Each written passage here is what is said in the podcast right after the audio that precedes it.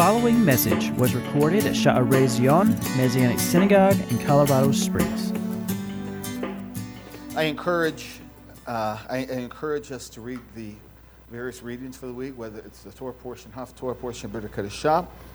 Um, I would definitely encourage you to spend maybe a little bit of extra time uh, this reading cycle, now that we've finished up Revelation, on the Brit Hadashah portion, because I'm going to be speaking a little bit more on the teachings of Yeshua.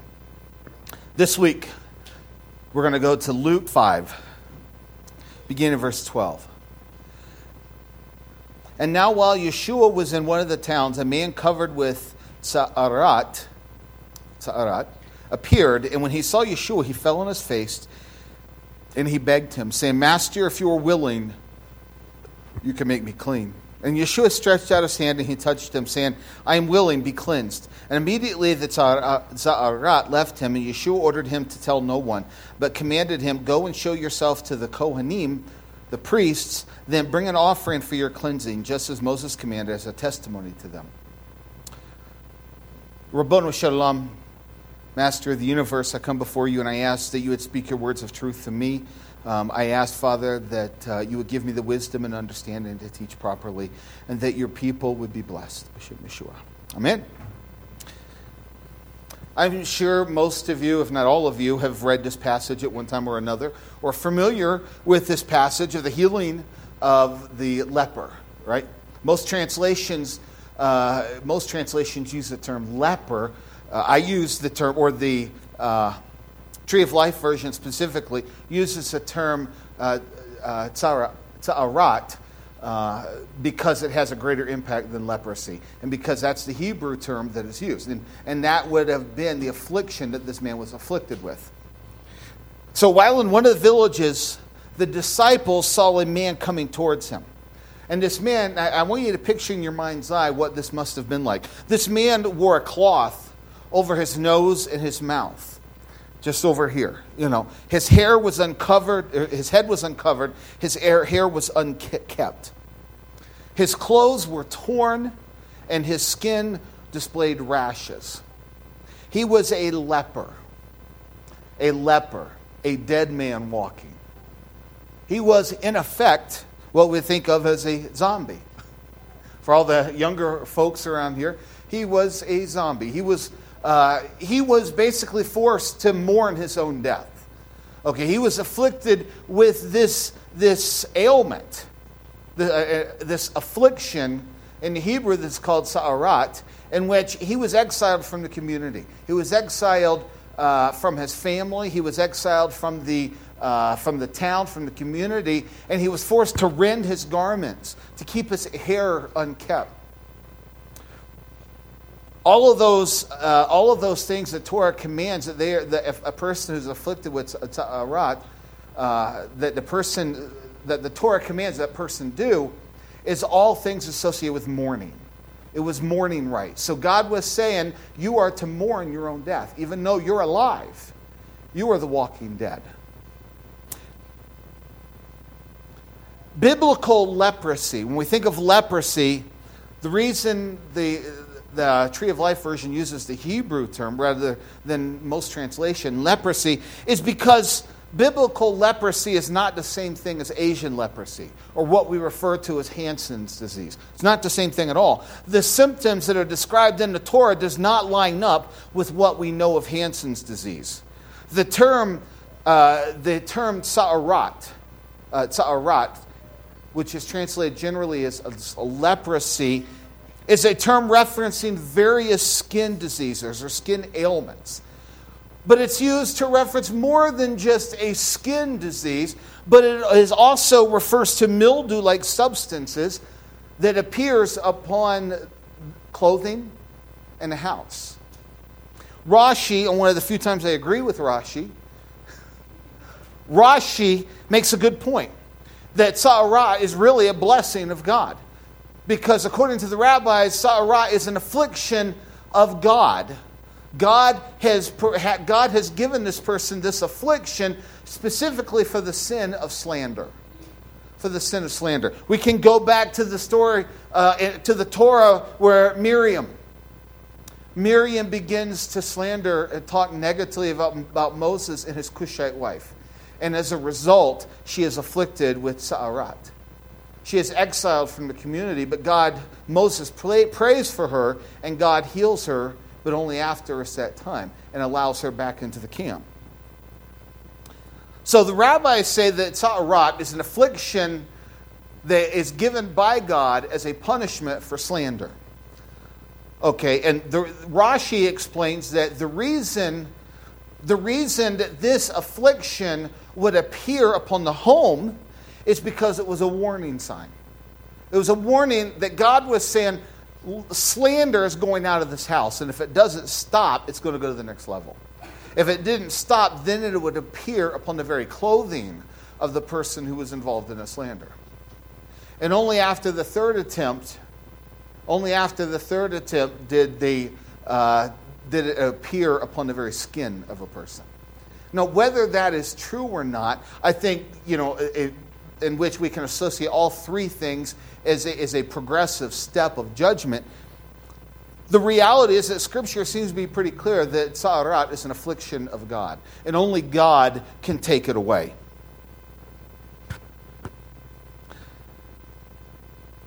When someone was diagnosed with Sa'arat, they were to dress in mourning and, and exile themselves from the camp of Israel. They were in a ritual state of impurity, of uncleanliness that can only be compared to a human corpse. The two most unclean things found in the Torah is a person afflicted with Sa'arat and a corpse. Can you see the connection? That person is essentially a corpse. They are a living corpse. What, what was most, the most difficult aspect of having Sa'arat was probably not the fact that they were contaminated. And yes, they were contaminated. There are two different types of impurity in Scripture. We think of contamination or uncleanliness. There are two different types. Okay, one is when one simply becomes unclean. Another is when one becomes contaminated that mean, the contamination means that one is the source of the uncleanliness. The other means that they have taken on the uncleanliness of another source and they are to immerse themselves. Usually they have to wait until that evening. They are to immerse themselves and then they are cleansed again. But a person who's contaminated and the Torah becomes the source of the uncleanliness. So a person afflicted with sa'arat was a contamination. But that was not the most difficult issue here. The most difficult issue is the most difficult part of being contaminated with sa'arat was that you were exiled from family. You were exiled from your friends. You were exiled from the temple and the community. You were to live outside of the, the temple, outside of the community. You had no contact with your loved ones. Can you imagine how difficult that would have been?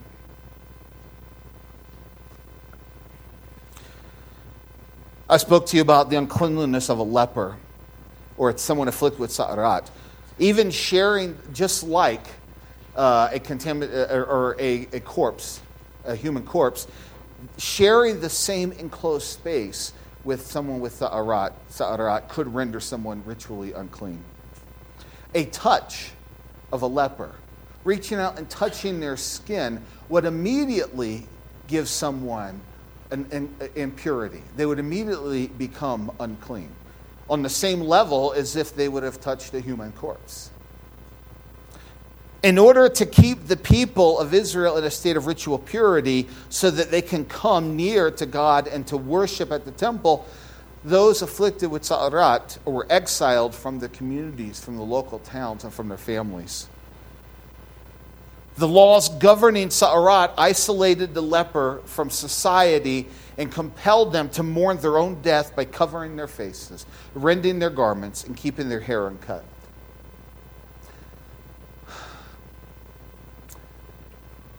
When we read this passage in Luke, and this man who's afflicted, they see this man who, who's afflicted with Sa'arat, he's coming towards them. And I'm sure the disciples immediately, their eyes got wide and like, oh my gosh, what do we do? What do we Nope, keep away. Don't come close. Keep away. Stay, keep your distance. You know? And he comes, he begins to come near, and I'm sure Yeshua would stand around, calm down, calm down, calm down, just wait. And he comes and he says to Yeshua, he said, if you are willing, you can cleanse me. And Yeshua said, I am willing. And he reached out his hand. Now, notice in these passage, these passages, it seems as if Luke is slowing down this picture for a reason. Okay, there is significance in what is happening here. When we read the healing of the leper, we oftentimes think it is just like a number of other healings that we find. After all, we know that Yeshua, you know, Yeshua performed many miracles. John tells us that you know it, there's no books in the world that could, that could record all the miracles that he performed. So why does it choose this one to, perform, to, to record? It's not just one amongst many miracles. This one's very specific. He reaches out his hand, and slow. It, Luke is, is giving us a slow motion picture. He stretches out his hand, and he reaches out, and he touches him. He lays his hand upon him, and he cleanses him. Now, I want you to think about something for a moment. Well, let me back up. The rabbis list, this is very ancient, it's a very ancient tradition that teaches that based upon the Torah, the signs of the Messiah, we know the Messiah has come when he performs specifically three miracles. There are three miracles the Messiah would perform. And if someone were able to perform these three miracles, that is a sign that they are the Messiah. Okay? When we understand that, then we understand why John or Luke recorded this passage here, this healing here. Okay, the three signs of the promised Messiah. One is that the Messiah would come and he would ex, ex he would. Per, I hate saying exercise because it just doesn't sound right. He would perform an exorcism on a mute demon. No one could, no one could, could cast out a mute demon. It was uh, part of Jewish tradition, and it was effective that if you knew the name of a demon, you could cast that demon out. But how would you cast out a mute demon? In other words, a demon that possessed a man or a woman who was mute, who could not speak. How would you cast that demon out? The only way that that could happen, according to the rabbis, was the Messiah. Would the Messiah would cast out a demon without knowing its name, without the ability to know its name. That was the first sign. The second sign was that the, only the Messiah would heal a man who was born blind. Only the Messiah would heal a man who was born blind. Not just a man who was blind, but a man who was born blind. The third is that only the Messiah would heal a Jewish leper. No one outside of Miriam, which is a divine touch from the hand of God, no one has ever been able to heal somebody who is afflicted with Sa'arat. Now, we do find is it, uh, uh, Naaman was afflicted with, with uh, with leprosy. And it does use the term sa'arat. But that's why the rabbi, and, and again, that was an issue of divine touch. That was an issue of divine touch in which he was simply obedient to what God had called him to do. But he was not a, he was not a Jew, he was a Gentile. So that's why the rabbis say that outside of Miriam, no Jew had ever been healed of uh, Sa'arat. Therefore, one of the signs of the Messiah was the healing of a man, a Jewish man, or a Jewish woman for that matter, of, with Sa'arat. That's why it records this passage, because he was healing a man that everybody thought was, this is a death sentence. This is a man afflicted with death. This is a man that it, it is virtually impossible to heal. You can almost, in, in, in some ways, you can almost compare the, uh, the affliction of Tsa'arat with the outbreak of the AIDS virus in the uh, late 70s, early 80s, and the paranoia that was associated with it, the paranoia of even touching somebody. you know. And that's what the mentality was. You keep away. No, don't touch me, don't come near me, don't have anything to do with us. But do you notice that these three miracles, these three signs, they all were performed by Yeshua. All three of them were, were performed by Yeshua as a testimony that he is the Messiah. When we understand the reason for tza'arat, according to the sages, we can understand why the healing of a leper or someone afflicted with tza'arat was a sign of messianic identity. Traditional Judaism, as I said, teaches that tza'arat is an affliction of God and is a form of punishment. The leper, because he was being punished for the, specifically the sin of slander, he was experiencing in a physical form the exile that they had inflicted upon another. They had inflicted exile upon another by slandering that person. So they would experience that same type of exile.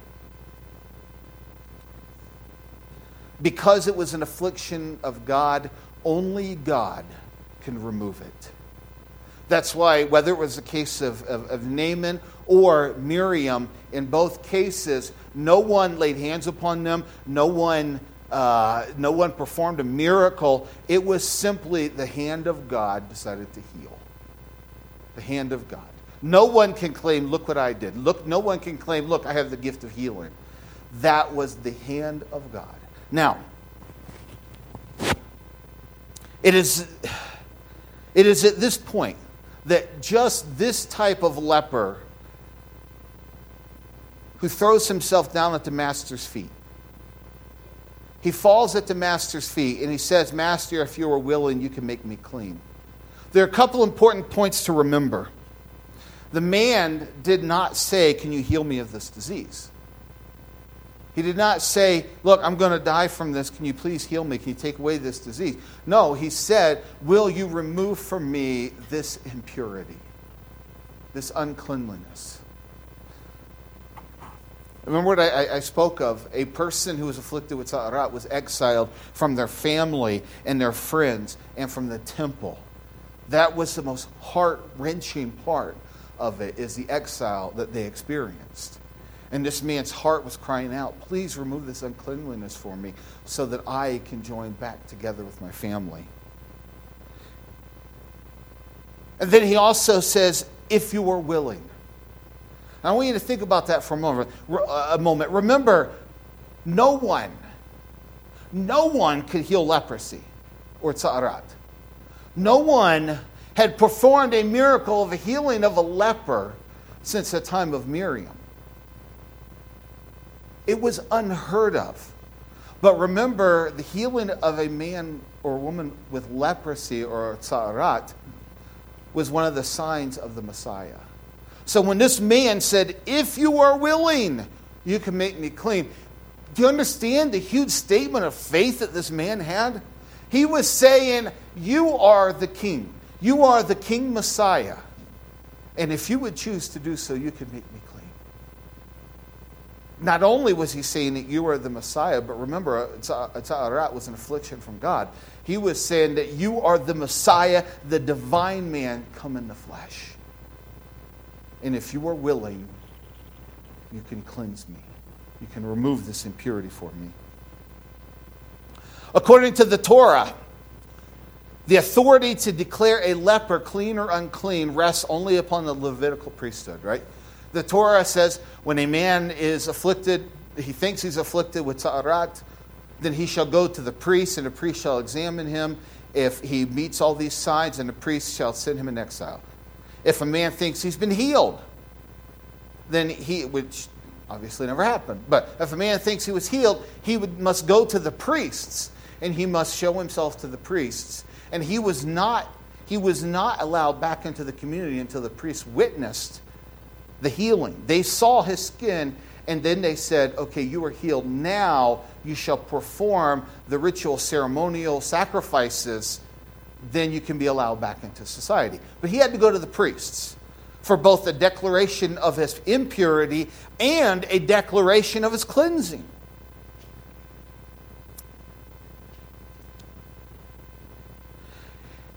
If he should recover, only a priest would declare him purified. The rituals that he was to perform was not a cure for leprosy. Had nothing to do with it. It wasn't a, a ritual of, okay, if I do all these things, and that, you know, then God will heal me. No, he was already healed at that point. He must have been already healed. Once he was already cleansed, then he would perform a purification through this, these sacrifices to remove the uncleanliness that was left by this affliction. It was a final step of removing the uncleanliness when he had already been healed. Sa'arat had no cure. According to the sages, the curing of a leper was even more difficult than even raising the dead. It was more difficult than even raising the dead. So let's go back to Luke. Yeshua stretched out his hand, he touched him, saying, I am willing, be cleansed. And immediately the Tza'arat left him. Filled with compassion, the master reached out his hand, he touched him. Miraculously, the man's skin began to heal. However, by touching the leper, the master did what? Caitlin. By touching the leper, the master did what upon himself? Yes.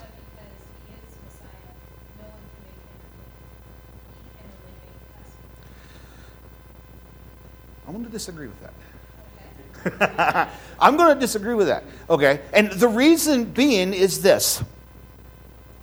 By touching the leper, the master took upon himself ritual impurity. Why would he have done this?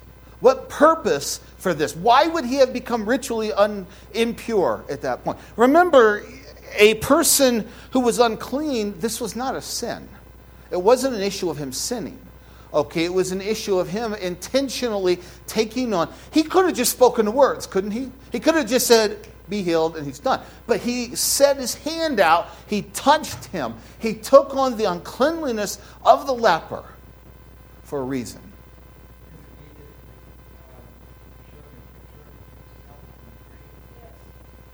You're on the right path. You're on the right path. You, yes, it is a sign of a bigger word picture, but there's a, spe- there's a specific reason why it was a leper here, or someone afflicted with sa'arat. There's a specific reason it was that person, or a, a it was a person with sa'arat, okay? And I'll, I'll explain that in just a moment. The first thing, first point I'd like to make is that we forget the fleshly side of the master, right? Yes, he is divine, but he is also king. Uh, he is also man. He is also born of the flesh of David. And if he reached out and touched this leper, wouldn't he have been in sin if he ignored the uncleanliness and then went to go worship in the temple? He would have disobeyed the Torah. He was a man of the flesh. Just as much as he was divine, he was a man who had come in the flesh. But uh, specifically, by coming in the flesh, he identified with our sufferings. He identified with the same pains and the consequences of those pains that we have in the flesh. He experienced pain, he experienced temptation, he experienced the hurt and the suffering that we have experienced. And he did that so that he specifically could identify with us and what we are going through.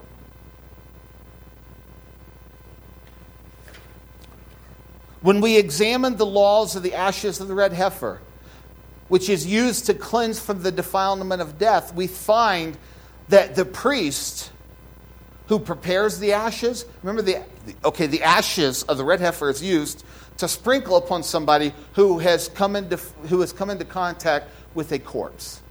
Okay? But do you know that the ashes that were of the red heifer that was used, it was used in this purification water and it was, it was mixed in this water, and this water was used to sprinkle upon somebody. And in Hebrew, the, the, that water is simply called, I'm, trans, I'm translating it for you, the waters of impurity. The, do you know the priest who prepares the ashes of the red heifer becomes unclean in the process? That priest must come in a state of perfect purity, and yet in the process of cleansing somebody who is afflicted with the contamination of death, he would intentionally take upon himself uncleanliness, impurity, so as to heal someone else. Our master is the great high priest. He is our healer. And just as the priest who prepared the ashes of red heifer to cleanse a person who is afflicted with death, here is a person whose very body was death wasn't just somebody who had touched the dead body, their very body was death. And he, as our great high priest, reached out and he touched him and he took upon himself intentionally the uncleanliness of that man to identify with us, to identify with what we are going through, and to cleanse him. Are you following me?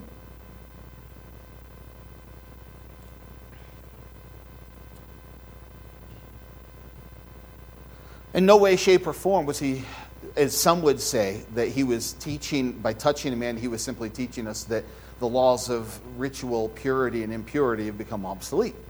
No, that's, that's not the case at all. And I know certainly that's not what Caitlin was suggesting in any way, shape, or form. But there are certainly those within our Christian brothers and sisters who would make that assumption. And that's not what he's doing here at all.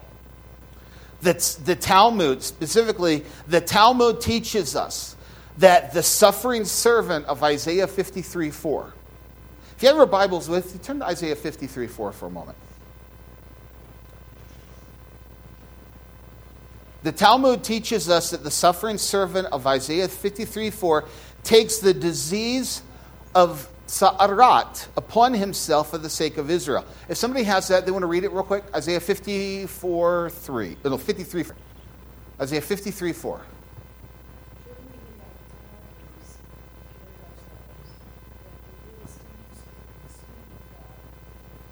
Yes. That, those last few words smitten of God and afflicted. Afflicted.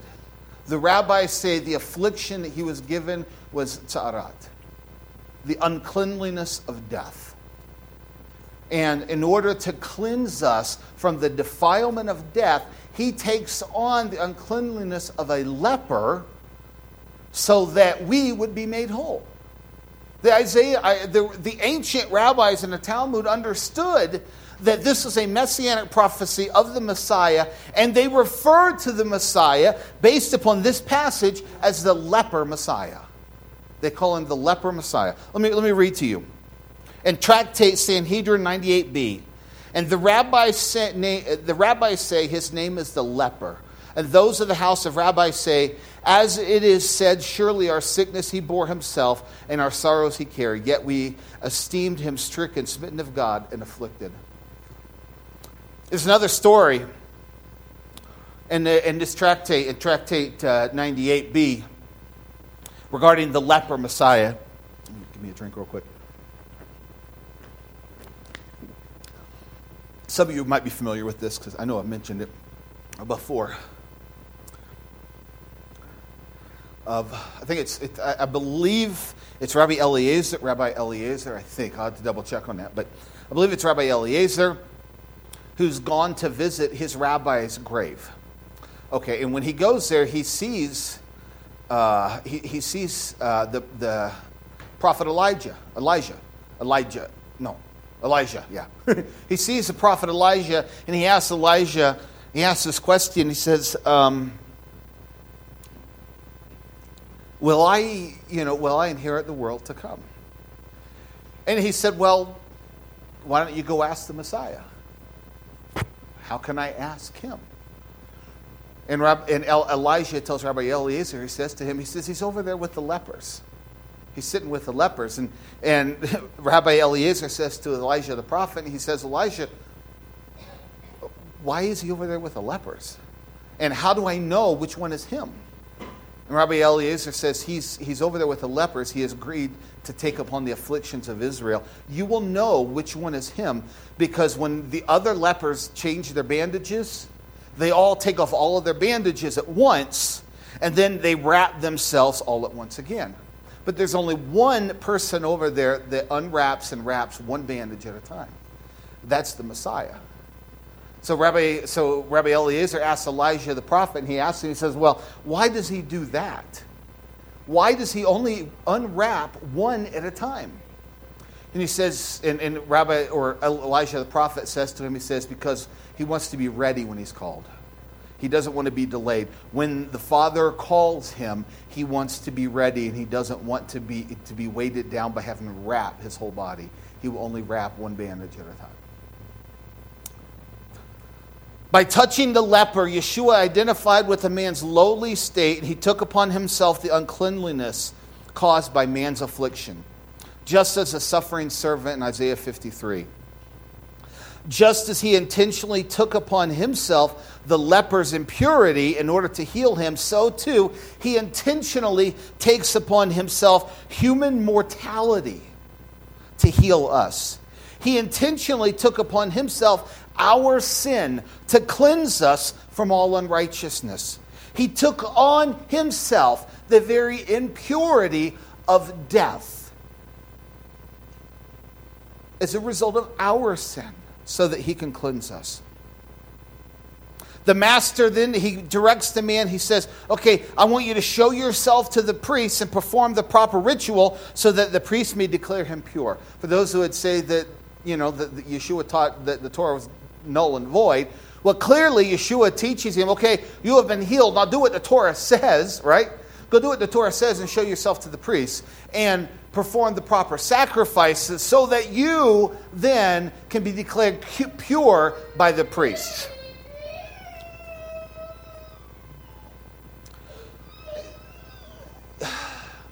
I mean, at this point, Yeshua had already healed him. Yeshua had already reached out and he had touched him. He had healed him. What's the point of going to the priests? What's the point of going to these ritual sacrifices? Isn't it kind of redundant at this point? The Yeshua, the healing of the leper, Yeshua demonstrates both his authority and also, now hear me correctly on this, the limit of his authority. But he is divine. He is God come in the flesh. How can there be a limit to his authority? Remember, he is the author of the Torah.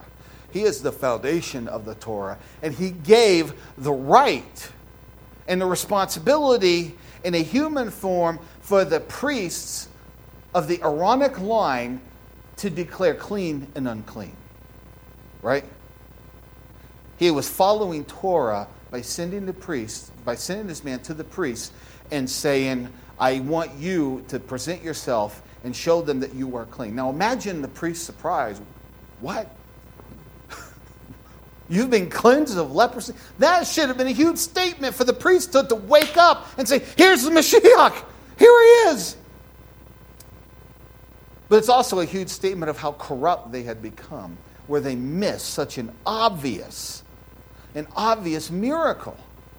Anyways. Why did he say, Don't go tell anybody? He was early, eh, he was still early in his ministry at that point he, they, the, the, I believe the disciples didn't understand at that point what his ministry was. And you saw what had happened when he went from place to place and people followed him. He didn't have the opportunity to teach his disciples properly or, or what have you because he was always trying to escape the crowds that followed him because they wanted miracles. They wanted, okay, I need you to heal my son. I need you to heal this person. I need you to do this or do that. You know? And when he saw them, he had great compassion on them, and he did. Okay, but he has a greater mission that went above and beyond just a miracle worker. A miracle worker, and they wanted to anoint him Messiah. They wanted to anoint him as king and say, Here, he's the king. Go out there and kick the Romans' tukuses. you know, kick them in the tukus and get them out of here. And that's not what he came to do at that point. He said, No, I've got a greater mission, and my greater mission is not, is, is, is not the exile of Rome from Israel. It's not the defeat of Rome, but the greater mission is the defeat of death over corruption. And they weren't going to allow him that mission if they kept following him, insisting on him, you know, insisting on anointing him king. Does that make sense? So I believe that's why he was trying to remain incognito you know, and trying to say, no, don't, don't be doing this right now because I'm not interested in people putting a crown on me right now. I'm not interested in people putting a crown on me and, and parading me through the town.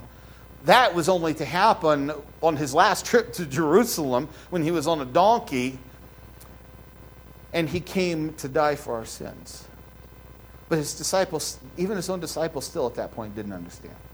They didn't understand the greater mission that was there. And, and I believe only after his death and resurrection did they go, aha, now I get it.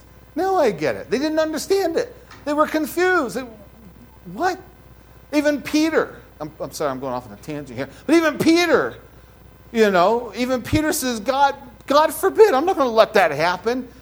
Get thee behind me, Satan. You know, Peter wasn't going to, Peter said, I'm going to take up the sword and I'm going to defend you. I'm not going to let you be take, taken captive and, and killed by the Romans. Are you kidding me? Even at that point, latent in Yeshua's ministry on earth, he didn't get it. Peter didn't get it. So there was a lot of things that he needed to spend time with them alone, teaching them. Anyways, let me get back. So the master directs him in to show himself to the priests, right? The healing of the leper, like I said, demonstrates both the authority of Yeshua and the limit of his authority. Remember that there are two orders of priests ordained by God in the Torah. The first being the priestly order of Aaron, right? There's a priestly order of Aaron in which God specifically gives them the right to serve in the temple, right, and to come near to God in the, in the earthly temple and to declare human flesh pure or impure, clean or unclean. That's all they had the authority to do. They'd never seen anybody healed. It was completely outside of their perspective. But they were to declare someone clean or unclean. In, in almost every case except this one, it was declaring people unclean, you know.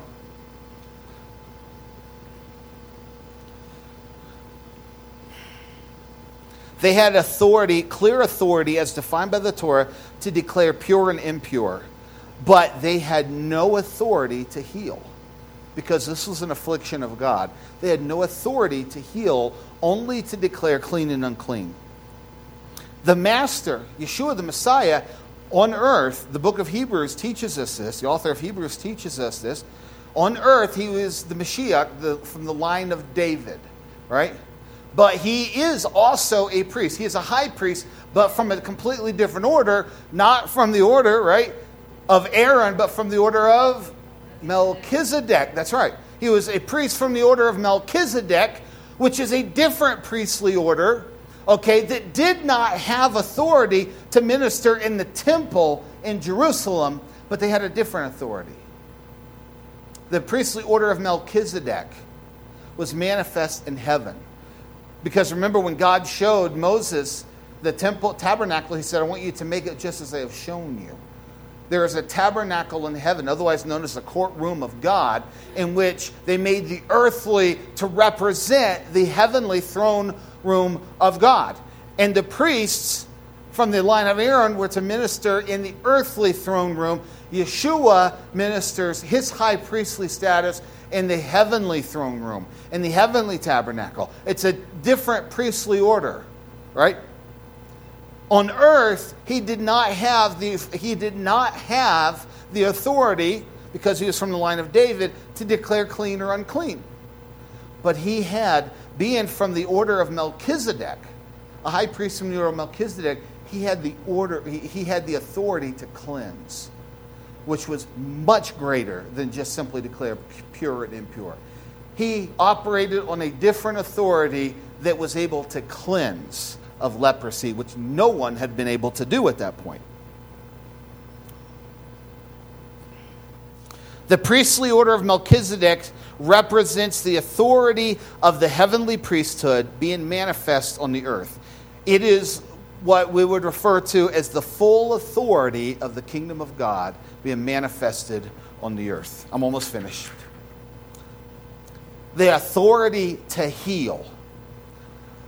The authority to heal. This is something the Aaronic priesthood could never do. They did not have the authority to heal. Let's look at, at Matthew 16, verse 19.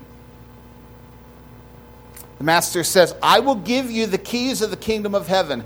Whatever you forbid on earth will be forbidden in heaven. Whatever you permit on earth will be permitted. Excuse me. Will be permitted in heaven. He gave them the authority of the kingdom of heaven, the authority of the keys of the kingdom of heaven on earth to minister. Now, I'm speaking to the Messianic community as a whole. I'm not speaking to us specifically. I'm speaking to the Messianic community as a whole, so I want you to hear that. But I want to ask a simple question. A simple question that should penetrate all of our hearts, and it's simply this By whose authority do we operate within the kingdom of heaven? We are called to bear witness, to minister, and to bring forth the kingdom of heaven upon the earth. And by whose authority do we operate when we go forth for the sake of the kingdom of heaven? Is it the Aaronic uh, priestly order? Is it the heavenly priestly order after the order of Melchizedek? Right? One declares clean and unclean, the other heals. Are you following me? Why then do we in the Messianic community insist on operating within the priestly authority of Aaron? We have taken that authority upon ourselves and say that I am going to operate in the priestly authority of Aaron to simply declare clean and unclean. That's my responsibility. I'm going to go around declaring clean and unclean. We pass judgments on those that we pass judgments that are not ours to pass. We use the Torah as a broomstick against our Christian brothers and sisters for not eating kosher or for celebrating Christmas or for worshiping on Sunday. We act more concerned about the purity of a kitchen than we do the purity of our spirit. The truth is that most of the laws of purity pertain to the temple in Israel, specifically.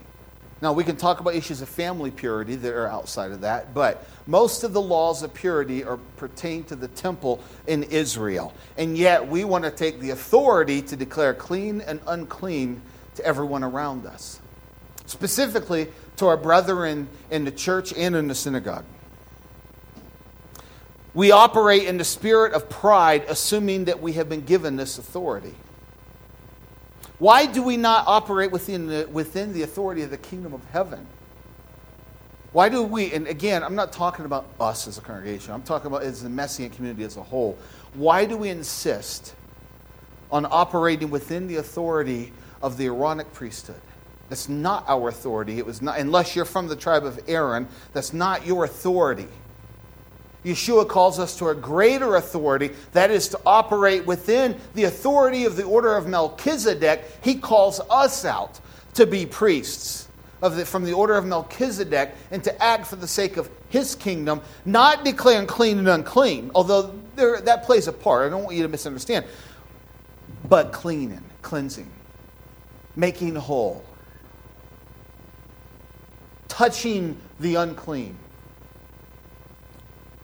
the authority of the kingdom of heaven is a real life changing authority. The authority of the kingdom of heaven heals broken hearts and afflictions of the spirit. The authority, after the order of Melchizedek, cleanses the hearts and the minds of impurity. And the authority after the order of Melchizedek, forgives those who hate us. Finally, this authority, after the order of Melchizedek, calls us to be like our Messiah and to touch the untouchables. He calls us to go to the margins of society. Not, he, didn't, he didn't say you were to cross that, but he does say you are to go to the margins of society and to touch those that no one is willing to touch? Are we willing to be like Yeshua and to reach out and to touch the leper? Are we willing to sit down with the homeless drug addict who is in need of help and to minister to them God's love and compassion? Are we willing to forgive those who have harmed us? Are we willing to minister love and compassion to the drug addicts and the prostitutes? We're we willing to touch the untouchables? We need to forget about the authority that was not given to the, most of us anyway. That's the authority to simply declare pure and impure. But, and, but remember, there's a greater authority that operates within us that authority to make whole, that authority to cleanse. That is the authority that operates within us. He has called us to go out and to change the world. And we do that. Amen.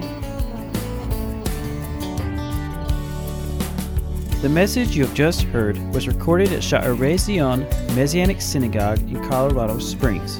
You can learn more about us at shaareytzion.com. That's S H A A R E Y T Z I O N com. If you have questions or want to contact us, please email us at thegatesofzion at hotmail.com. If you live in Colorado Springs or find yourself in the area, please stop by and visit with us. We have services every Saturday morning at 10:30 a.m. You can find us at 4680 Edison Avenue, Unit D, near the intersection of Platte and Wooten. Shalom, and thanks for listening.